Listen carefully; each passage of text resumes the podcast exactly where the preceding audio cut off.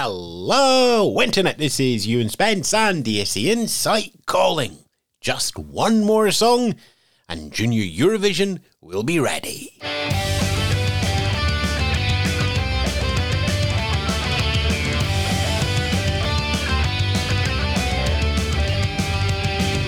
Coming up, we have more names for our national finals. The price of Eurovision is going up, and it's our first fan party for Benidorm. Yes, good afternoon, good morning, good evening. Welcome to another week in the world of the Eurovision Song Contest and Junior Eurovision. I'm Ewan Spence. Myself and the team from ESC Insight have been keeping an eye on things as the temperature of Eurovision just keeps going up slightly more every single day. So we look forward to our semi finals on the 9th of May and the 11th of May. Once we get to Liverpool and a grand final on the 13th of May as well. Over in the Liverpool Arena, uh, lots of accommodation is still to go on sale. So if, as we, I always say this time of year, if you don't get a hotel reservation, don't worry. More will open up, probably about March or April. If you are booking just now, make sure it's refundable. Same with any of your travel or any of your other arrangements. Do just, you know, there is still a long way to go.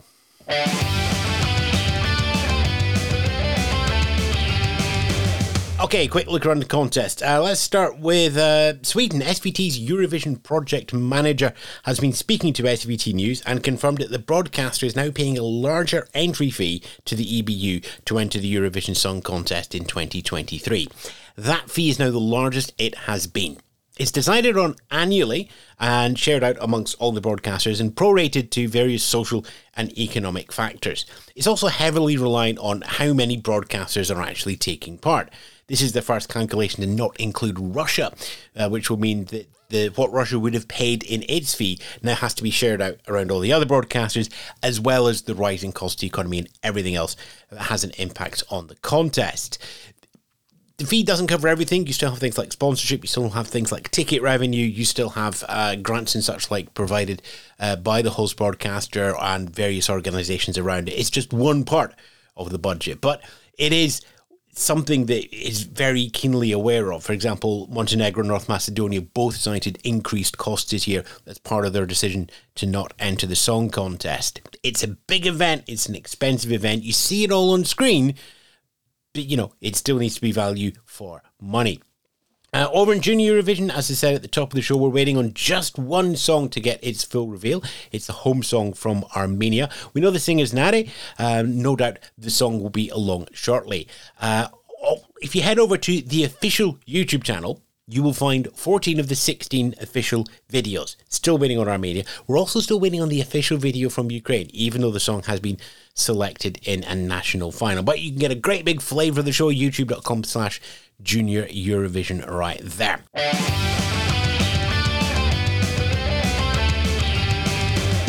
Okay, country news now. Uh, Belgium first. Broadcaster VRT has confirmed the seven acts that will be taking part in its national final. It's set to take place on January the 14th, and each act will be performing two songs in a hope to get the ticket to Liverpool. Those artists are Amira, Shireen, Galadrago, Gustaph, Hunter Falls, Loredana, and the Starlings. Of note here is the duet The Starlings. Kato Callebaut won Pop Idol. Tom Dice won X Factor previously. Dice also went to sing for Belgium at Eurovision 2010 with Me and My Guitar. Went down very much as a community favourite. And that means that there's going to be a little bit more attention on the Starlings than there will be on any other act, at least outside of Belgium. That doesn't always translate into national final success, but as we've seen with the likes of Rosa Linn getting a chart success from Snap from around the world, not necessarily directly from Eurovision, success can be found in more places.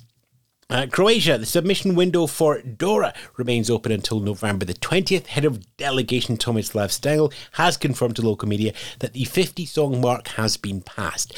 They are going to have a maximum of 28 songs going into the national final series, so they've certainly made that number, but more can still be submitted over the next ooh, week and a half or so. Similarly, in Germany, NDR has announced details on the German national final. Lied für Liverpool, our song for Liverpool. Submissions can be made on the website until November the 28th. But there is a second route here. The broadcaster is going to be looking for songs to be submitted through TikTok. All the eligible songs will then go forward to a public vote, presumably on TikTok as well. And the winner of that will join the songs that are picked through the more regular method of submissions on the website to go through to the national final. Now, we don't have a specific date there. We have early March, and given the deadline is tends, tends to be early to mid March, it sounds like Germany is going to leave as late as possible into the run for what looks likely to be a one shot national final. Also, uh, starting through the process is Italy, although with uh, Sanremo winner being the person or act who takes the ticket to Eurovision, things are slightly different because we're looking at the early stages of Sanremo now.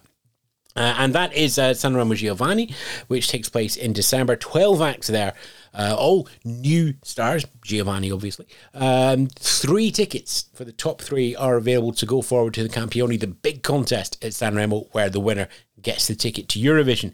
This week saw the eight internally selected names by RAI for Sanremo Giovani. Uh, they're going to be joined by four names who will be chosen by a contest called Area Sanremo, which is new singers in and around the San Remo, and that will give the 12 for a show in December to select three for San Remo, which will select one for Eurovision. Never change, Italy. Never change.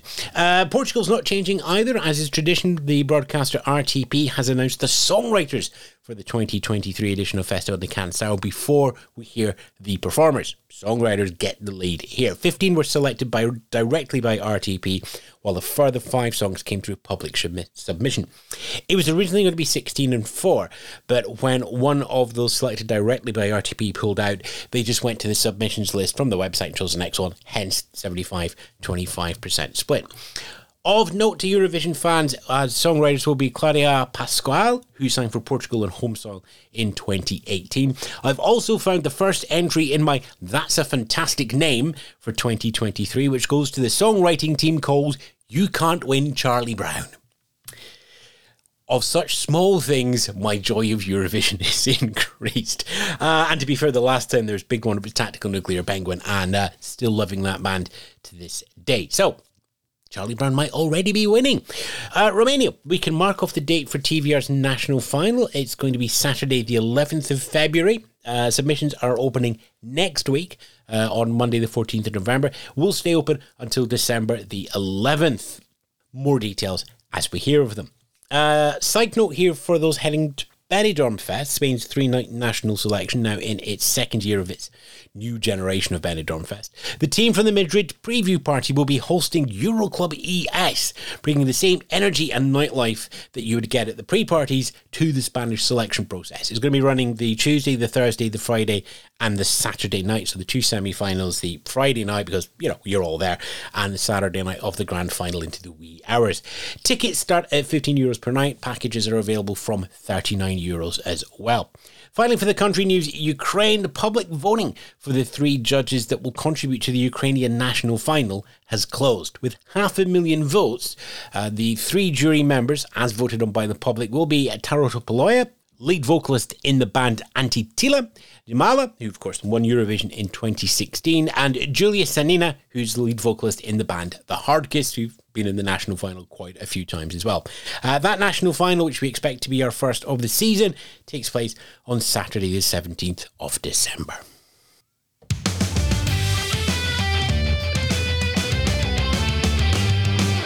Right then, what do we have to look forward to over the next week and keep yourself all in a nice little Eurovision simmering cauldron of music? Well, uh, first up, uh, let's not forget about Ben Robertson's series looking at the juries, both the decisions around the annulled jury in Turin 2022 and a potential replacement that feels fairer, at least from a mathematical and competitive point of view, not necessarily from an entertainment point of view. That tension between entertainment and contest and sporting is always there at the song contest. I will also give a shout out to the official Eurovision Song Contest podcast. Season two is starting up now. The feed has a new trailer on what to expect in terms of their interviews backstage and how everything is working. No doubt it's going to be recommended to you in your podcast app right now. So just kind of like look at the screen, look down.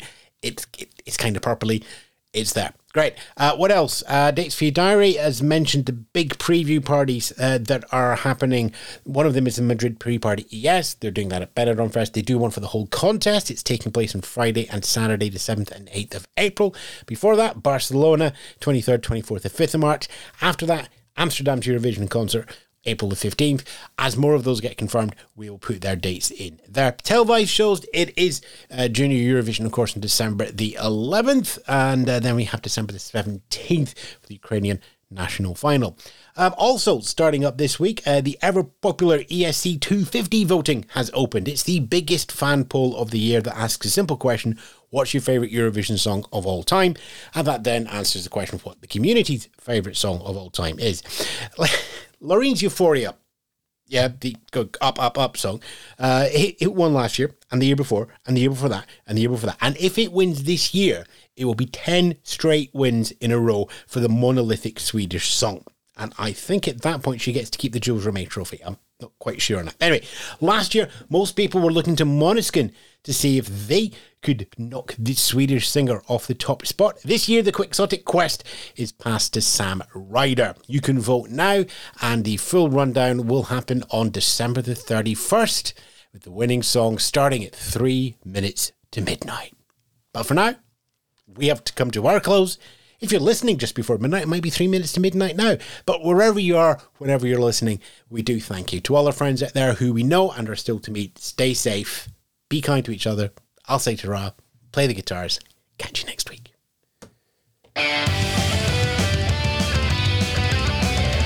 This week's ESC Insight News podcast was hosted by Ewan Spence, written by Ewan Spence and the team at ESC Insight. www.escinsight.com to find out more and support us. Patreon.com slash ESC Insight.